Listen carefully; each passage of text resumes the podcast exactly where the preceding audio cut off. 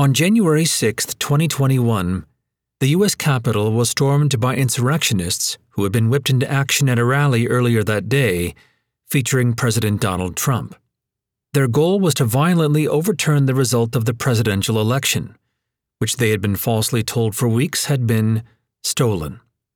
That message had been delivered most prominently by Trump himself, despite more than 60 failed lawsuits challenging election results and thorough refutations by election officials across the country.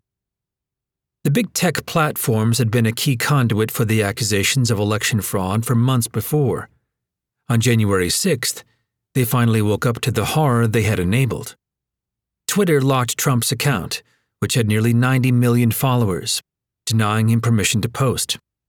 Two days later, citing a risk of further incitement to violence, Twitter permanently banished Trump from the platform, erasing everything on his account in one fell swoop.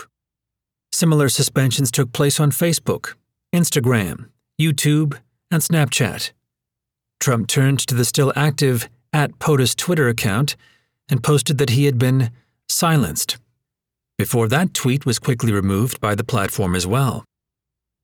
The platform's rebuke of Trump's election disinformation was also an alarm bell about how much power is concentrated in the hands of a few big tech companies. The President of the United States, often touted as the leader of the free world, was unceremoniously stripped of his favorite means of communicating with his tens of millions of followers.